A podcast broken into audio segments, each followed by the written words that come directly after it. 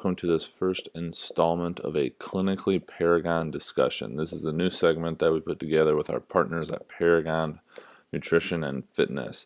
These will be um, hopefully every month, uh, just more informational uh, meetings and discussions that we want to provide to you guys on specific topics around supplements and other health related um, items. We will feature either Paul Scheckelman or Paul Yanzer of Paragon uh, Nutrition and Fitness and just talk about different things. Uh, Paul Scheckelman is a very accomplished CrossFit athlete um, and firefighter, and Paul Yanzer is just unbelievably smart when it comes to this stuff. So, in this first one, we talk about vitamin D in the winter and things you can do to help optimize your levels. Make sure you're taking care of yourself and that things are going to be set up well for you to get through the winter where you don't get uh, full exposure to sunlight. So please check it out. Let us know what you think. I hope you take away a couple key points about vitamin D and its importance. Yeah, um, potentially. Um, yeah, so like aside from like vitamin D uh, is great for all of these diseases and it helps prevent or it, um, you have a when you have an adequate supply of vitamin D, uh, your risk for disease and cancer is is much lower. Um, so then I kind of got into the uh, let's see, just figure out if I can learn why that is. Um, I found I guess some interesting things, but probably be better if you guys started with your questions. Okay. Do you have specific questions? Well, I do actually have one, uh, and I don't know if you might as well just start with it, I guess. But um, I was thinking maybe it'd be better towards the end, but uh, we'll just start with it. So um, I haven't seen anything specific on this, but um, I've I've heard some people talk about um, now. There's been all this push to take vitamin D. Uh, can you actually take too much to the point where your body stops producing vitamin D or decreases its production just because it starts to become reliant on on what you're taking. And like I said, I haven't really seen much uh, out there with that. I've found a lot of good research supporting the supplementation of vitamin D, and yeah. um, and I I still recommend it to people, to patients, and everything until I find you know something that proves otherwise. But I I knew I had heard that, so I was just wondering your opinion on that. Yeah, your body makes uh, vitamin D via sunlight from cholesterol in your skin. Um, is short answer. So, so like cholesterol is not bad for you. Not all yeah, cholesterol. We can have a whole uh, hour-long episode on that. Um, that will no, be for the next one. Yeah, that'll be for the next one. um, yeah. So you, your body's always going to be producing vitamin D. It's not. There's not really a rate limiting step as long as you're getting the right amount of sunlight. You know, um, a lot of information says that in the dead of winter in Wisconsin, we're probably not even able to produce vitamin D at any point during the day. Um, just because of the angle of the sun and the intensity of the light that you're getting. Um, I haven't, you know, I, I hear the information and a lot of people say it, but I haven't really looked into the exact mechanism of that or like what your body needs. And obviously, you know, my skin color being pink uh, because it's so pale, and yours being you're probably able to tan a little bit. Um, you know, we we need different amounts of sunlight, and we can produce vitamin D from just different intensities of sunlight. Um, so the only thing that you really have to worry about with with taking exogenous vitamin D is uh, vitamin D toxicity. And that's pretty hard to do, I think. Have you seen upper limits on that? It all depends on your levels, um, how much you're how much sunlight you're getting and you know that's sunlight without sunscreen sunlight without clothes on um, or at least minimal clothing um, you know, I've seen research that's done six months of 50,000 IUs a week and they're not hitting toxicity. So that's where I was going to ask you if you had seen anything because I haven't looked into it, but I remember when I was working with cross country and track in grad school, um, all of our like high risk, like stress injuries, um, stress fractures, you know, reactions, the whole bit, especially with our female cross country runners, our physician, as part of that treatment plan, would prescribe just like a bolus of 50,000 IUs of vitamin D a week. Yeah. So it's one pill on Monday and you're set. Uh, um, and I know I, I don't remember it. I don't want to speak for it. I'll try and find the link. I know the Vitamin D Council is somewhere between three and five thousand a day per recommendation. I Yeah. believe. Yeah, there's vitamin D council says that the government says no more than 4,000. Uh, your recommended daily intake at 100%, I think for adults is 600 IUs, which you know people have been saying for years is a joke. Right. You know, this I think Kyle's point about too, like I need to write these down more. Like Peter Attia, I think the doctor. I think you've referenced him before, especially with the ketones. Yeah. Um, it like he doesn't take any specific supplement like every day forever because some of those things to allow your body to cycle off. So where you might not need it in the summer because you're able to get out to sunlight in theory easier, at least where we're living. That's the best time for you. But during the winter, are you truly going to be able to over put it into your body that you can't produce it anymore, where you kind of like cycle on and off? Yeah, that makes I think that makes sense. That, that makes a lot of sense to me. Um, you know, someone like me who, when I was working at my last job, I was working in a basement lab all day for eight to twelve hours a day. Sounds So like get there, get there in the winter is before the sun came up and leave after the sun went down. Yep. And never see the light of day. In the summer, you know, I'd at least get to drive to work and drive home from work in, in daylight, but I'm still not hitting anything. So I was supplementing daily with 5,000 to 10,000 IUs. And towards the end of that, when I had my blood work done, I think I was in the 20s Um, the nanograms per milliliter. So I was, you know, even that was not, it wasn't getting my vitamin D levels up. Prior to that, I was up around 47. Um, um, I think two years prior, which was right before I started that job. I've seen uh, a few that show that uh, older individuals need it more because their kidneys maybe aren't qu- quite working as well, so they're uh, just not converting that as much. Um, and obviously, also then you have more of a increased risk for for bone stuff. You know, your osteoporosis and, and fractures and penia and all that good stuff. So. Um, a lot of a lot of good evidence. It looked like, especially for the older populations. Yeah, and I think um, you know, watching my parents and aunts and uncles and all of their friends age, the more they age, the more they're worried about skin cancer. Um, because we've had some of that in our family, and you know, it's a, real thing. So it's long sleeve shirts all the time, hats, sunscreen all the time. Um, and I don't think that people are getting enough direct sunlight. Um, you know, like shirts off, short shorts uh, in the summer, just being the old guy wearing wearing short shorts in the summer. Um, and you don't even have to do it for that long. You know, you do it for work your way up. Obviously, you know, every week maybe add a couple minutes per day to your exposure, uh, so your body gets used to it and starts producing its own uh, melanin.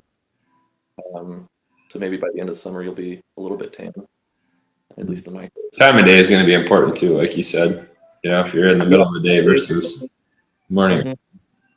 Yeah, obviously middle of the day you're going to be making you're going to get more direct sunlight uh, and you'll be able to produce it a bit more but if you end the day with like a light pink tone to your skin that's gone by the next day you're producing like fifteen to twenty thousand IU's. They've qualified it, huh? I never hadn't heard that. Interesting. And and obviously it's it's different for a lot of people. Um, like especially people who turn pink a little bit easier, but um, you know that's why it's just like play around with play around with what your body is capable of. Uh, everybody's their own experiment, and that's why one person advice to one person doesn't always work for another person. You know, if I, I say go out in the sun for half an hour with no sunscreen on in the middle of August and just try to get a tan. Um, some people that's not enough. Some people it's just right. Other people you're going to be uh, peeling a couple days later from sunburn. Um, so it really is consistent, consistent sunlight uh, to your tolerance and slowly build. Would be the way to, to go about doing that. Another study I saw done in the cities, Minneapolis, so relatively similar latitude of, of us, and it looked at uh, people that were from the United States, and then it had people, and I, I don't know what their nationality was or skin color, but then they had people like from uh, they had African Americans and they had like people from actually East Africa, and then they had Native Americans. And 100 percent of the people that they tested in the the study, and the study was uh, people with like chronic musculoskeletal pain. So they they were like in a certain category or whatever, but uh, 100% of the people were deficient in vitamin D, which I thought was crazy. Which it was probably a a study size uh, each group had about 90 uh, participants, so fair amount of people, which is crazy, you know. And that's interesting. I feel like between, like you said, the the complexion and everything, the skin is going to make a difference. I mean, that's a wide variety of skin types, and uh, Right. It, it's obviously important, you know. But they did show with that study, though, that uh, supplementation it, it improved the the outcomes of those people what they were dealing with with their symptoms, which is good. Yeah. Yeah, supplementation when you're not able to get enough sunlight. Um, there's a lot of studies that show that it is incredibly beneficial for, uh, especially once you're in the, the deficient or even insufficient range. Do you know what their deficient range was? Like, uh, was it 20 nanograms per milliliter? Uh, I pulled up a bunch of studies here. I'm sure I could find it. It sounds like it was right in about that range because it, they had deficient, and then they also broke down the percentages of like, uh, and I don't know how they described it, but like super deficient was maybe under 12 or something, and there were even a few that I think it was maybe four that it wasn't even detectable, which is unbelievable to me. And I feel like that would be a pretty easy case of like start taking anything and it's going to probably be beneficial to you. Yeah, I was reading a. Uh, I came across a study on on uh, breast cancer out of the uh, a medical journal in India. So uh, dark skin complexion and ninety six percent of breast cancer patients had uh, were deficient, and I think theirs was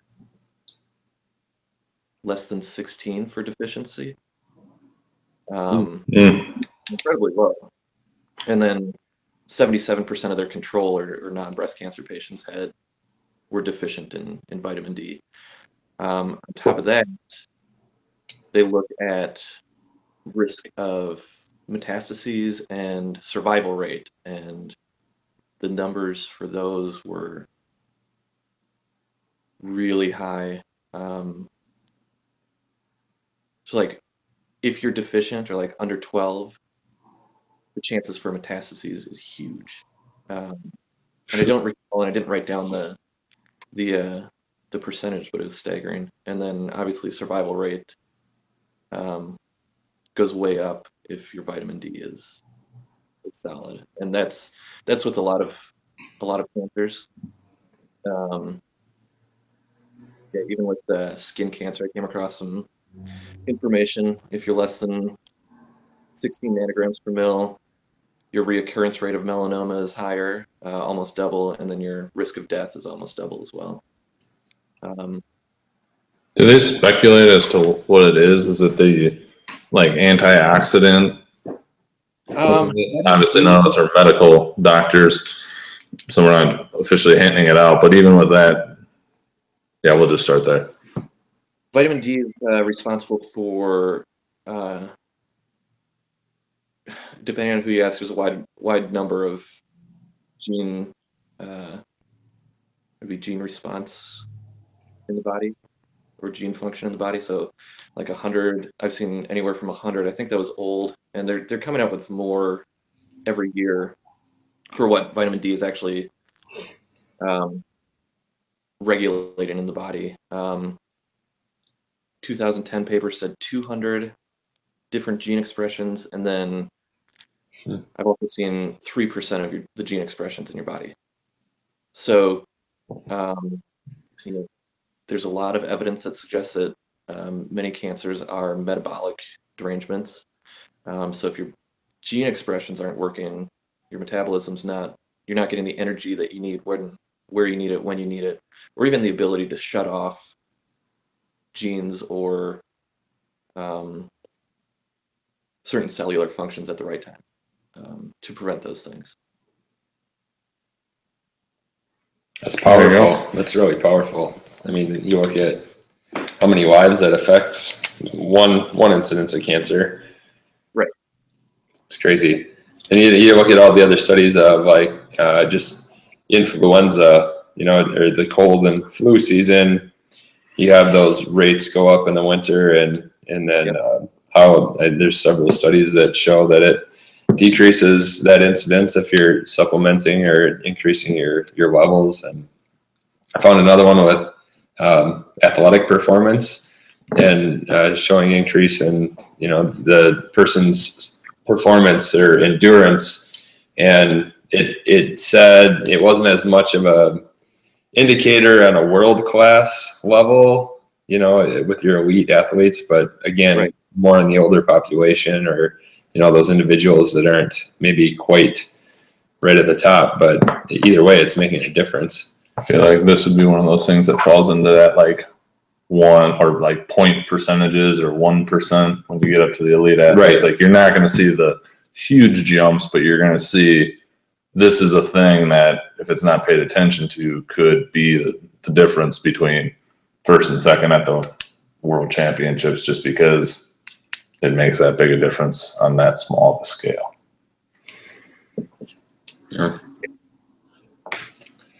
Did you, by chance, see anything regarding inflammation and vitamin D? Yeah. Yeah. Yeah, I, I think that um, it is a powerful anti-inflammatory, from what I've understood. Yeah. Um, that makes a lot of sense. I was like, right there, you have, I mean, every, all these conditions that are inflammatory, you know, from your heart diseases and arthritises and yeah, it, it, the, the list is quite extensive. Yeah, I'm sure I came across some of that too. Um, but um, yeah, inflammation being a very root cause of a lot of diseases and and uh, conditions in the body.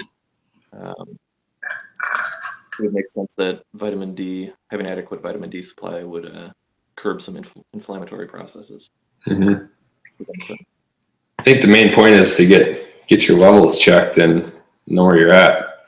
You know, Yeah. get them in the range. So that's another question I was going to ask you. What have you seen as an ideal number to be at? Because we've thrown thrown out a lot. I know that I've seen, you know, 40 to 70 is considered an ideal range. I don't know if I'd feel as comfortable in the 40s as I would in the the upper end of that or and i know i've seen some sources that said you want to be a little bit closer to 80 even that 80 is ideal Yeah, 80, 80 seems to be the ideal range. Um, you know, your your range when you get a test at the doctor's office is going to be 30 to 100 for normal. Um, so I think I even had one doctor when I was right around 30 or sub 30. Uh, he said, "Well, it's you know pretty close to normal." So, it's such a range. not that bad. I was like, okay. Um, but you know, with the the breast cancer thing again, you know, over 50 nanograms per milliliter uh, in one study had an 83 percent reduction in cancer, and uh, you know, the same study mentioned another study that said over 50 nanograms per milliliter, you had a uh, 50 percent lower of colon cancer. Um, and then charts that I had seen for, you know, normal, probably around 50 to 70, you're doing pretty good. Uh, if you're trying to combat some diseases or like you have cancer, uh, trying to get it up above 70, closer to 80 or 90, um, will seems to help with a lot of things based on information that I've seen. Um, The nice thing about supplementing too is the supplement itself is dirt cheap. You're really not going to find it more like, cost-effective And it's a supplement small to take. pill. Right? Yeah. I mean, It's not a horse pill. it's not like that. That shouldn't hinder you. You know, right there. there I can understand it. Maybe with some supplements, how it's going to break the bank after a while, but it, this isn't going to do that. vitamin D for the the winter is not going to break the not going to break the bank, even for half the year. You know. So, um, definitely a worthwhile investment. I always rank it up there depending on what time of the year. Like if our athletes ever ask, like, what would you recommend if it's moving anything into winter? Like I'm always like some sort of like recovery protein supplement, uh, fish oil, and then if it's closer to winter, I'll go vitamin D before like anything else we offer. Yeah, yeah, for sure. Uh, vitamin D and uh, DHA actually do a lot together. Um, again, DHA being pretty uh, prevalent in the in the retina, um, and then interacting with sunlight. Um, both of them act on, or um, both of them work with uh, dopamine. So an increase in in uh, having proper levels of DHA and vitamin D will increase your dopamine levels, which, you know, staring at the screens like we're doing right now is lowering them. Um, or any, We got F dot Lux on, so it's nice and orange, so the blue light's not as violent to our eyes. I didn't do that. I didn't know if my filter would uh, go through to you guys or not. Yeah, I'm, I'm kind of curious to see how it ends up looking at the end, but we'll see. I'm pretty sure it's just how it looks. Um, but yeah, you know, low dopamine, you're going to have addictive, addictive uh, tendencies are going to go up. Um, depression goes up. All of these neurological conditions, ADHD, they all go up. So staring at a screen all day, uh, you're going to deplete your dopamine stores. Uh, you're going to burn through your vitamin D, and DHA also gets destroyed from the blue light. Um, so all these things kind of work together in the brain to make sure everything's just working pretty well for you. Um, So fish oil, fish oil supplementation in the winter, I definitely recommend as well. Um, obviously during, that one that way. during the summer as well. You know, fish oil has anti-inflammatory properties. Um, so getting sunlight with with proper uh, fish oil supplementation, or even probably even better, uh, you know, just eating some salmon once or twice a week. Um, gonna keep your sunburns down. Um, keep that inflammation low. I was reading a study recently. Um, you know, because I talk about sunlight so much and how important it is. And somebody asked me about cancer, uh, skin cancer, and I said, you know, I don't really think that it's all the sun doing it because the sun is so important for every living thing on the planet. Mhm. Um, you know, then came across a study showing kids with irritable irritable bowel syndrome had a six-fold greater increased risk of melanoma. Um, so inflammation in the in the gut leading to an increased risk in skin cancer, which again comes down to inflammation and the gut and the skin and the brain all being interconnected. Um, yeah. Makes sense. I know if I'm eating like garbage, I get uh, a little bit of eczema on my skin. So gut and skin connected. Yeah, it really I get like a sinus infection. Do you? Yeah. Oh, I, I don't actually get like the infection, but I get the pressure Mhm. right here I do as well. as soon as I eat or drink things that I shouldn't all the time. I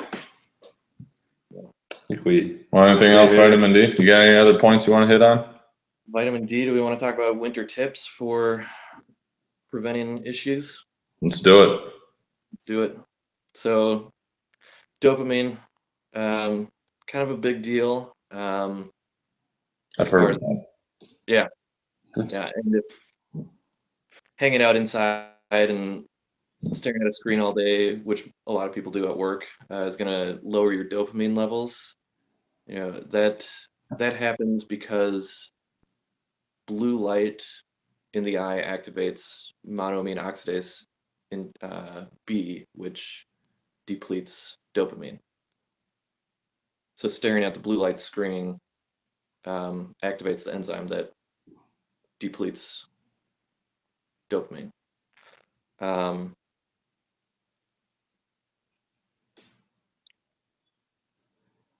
so if you can, you know, you guys have the blue the the blue light filter on your screen, or get some yellow yellow glasses. I can't find mine. Um, Yeah, those are cheap. yeah they are. yeah, like five bucks on Amazon or something. Yep. um, make a huge difference. I started wearing those at work, and um, it uh, it moved my mental decline back every day, like a few hours, um, which was huge. You know, I got a lot more work done. Um, yeah, so the monoamine oxidase uh, B destroying blue, blue light. There's some I guess biohacks that you can do um, to take some, you know, some antidepressants, which are generally considered like a last ditch effort, effort are monoamine, monoamine oxidase inhibitors. So they block that process from happening. Um, you don't want to take those all the time, or if you are taking them, you know, your risk of like serotonin toxicity um, increases, which uh, you know, people who take too much LSD generally that's serotonin toxicity. Um, so, what do you want to do? Anyways, there's a methylene blue is something that biohackers kind of take for um, cognitive benefits, and that works on the the monoamine, monoamine oxidase path. It prevents it uh, inhibits that pathway. Um, allowing you to keep your dopamine and other neurotransmitter levels up if there's things that are keeping them down. Also, cold therapy, cold thermogenesis. So, you know, we don't have the we don't have the sun to boost our dopamine levels in the winter, but something that does boost it is hanging out in the cold. So, you know, in our modern world, we have these nice cozy homes that are we keep at 72 degrees or if you're you're bold and a little crazy, you keep them at 68. I'm, fighting that battle to try and make sure it stays at 68. I Yeah. start sweating at 72.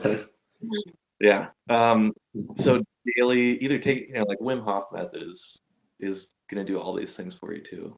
Um, I think we've talked about that a little bit, but it's Yep. you know, the the cold showers, the cold exposure, and gradually ramping up with that, and then also breathing exercises, um, all benefit these these pathways when the sun can't do it for you.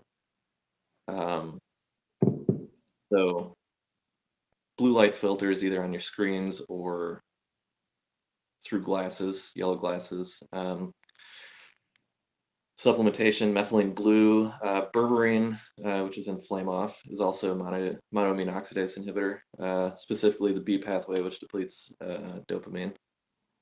Um, and then cold therapy, um, which if you haven't checked out the Wim Hof method, do that. Um, We'll definitely link that up and maybe a podcast with that guy. He's nuts yeah, in a great way, but he's nuts. absolutely. Um, you guys have any interest in doing that? Wim Hof stuff? Yeah. We've Yeah. talked about it. I don't know how many times, but neither one of us has ponied up the money to get the certification. I think it'd be very cool to check out.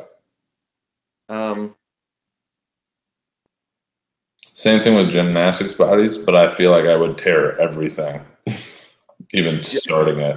intro gymnastics body stuff, and it's super slow. Like mm-hmm. back and forth. It sounds like it's a it's a quite a process. yeah, it's like a five year, five year, and you're moving out of beginner land process. But the uh, the benefits from doing that, I know Robb Wolf. He even said, you know, I, I I met with this guy and had him on my podcast multiple times, and it took me like four or five years to finally do his program. He's like 20 minutes three times a week, and everything is better. And he's he's in his mid 40s now. Um, does Brazilian Jiu Jitsu, so flexibility is huge there. And then, um, but you know, It's not a bad time commitment though. Yeah, anybody who sticks with it um, tends to see massive gains across the board, um, not just in flexibility, but uh, stability as well, and and just pure strength with uh, with the body weight movements. It's important. Yeah. Um, yeah, those are two things that, two programs that I've also wanted to Hmm. Delve into, but just haven't for various reasons. Cool. Well, thanks for giving us your knowledge and expertise. thank you for having me on.